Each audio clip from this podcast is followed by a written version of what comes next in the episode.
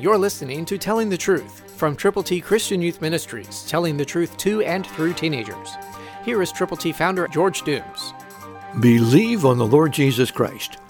Put on the new man, who is renewed in knowledge according to the image of him who created him. Colossians three ten, New King James Version. The new man comes into the life of every person who admits he or she is a sinner, who turns to Jesus Christ from their sins, believing on him and being willing to confess with their mouth that Jesus died for our sins, was buried, and rose again. God has done this, and when you believe on him, you have the privilege of being renewed in knowledge according to the image of him who created you. Will you do that? Put that into effect in your heart, in your life, in your set of circumstances today. God really does love you. Jesus did die for you, and he wants you to live for him.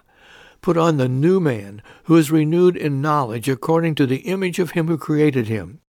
That's a capital H, image of him, and a small h, who created him. God is the creator of the universe, and all of the people on planet Earth. Jesus is the God-man. The virgin-born Son of God, Jesus, lived perfectly, and then he died, was buried, and rose again, so that you, by believing on him, could have life that lasts forever.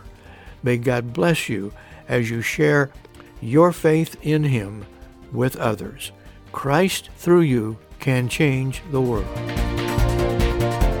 For your free copy of the Telling the Truth newsletter, call eight one two, eight six seven, two four one eight, eight one two, eight six seven, two four one eight, or write Triple T, thirteen thousand U S forty-one North, Evansville, Indiana, four seven seven two five.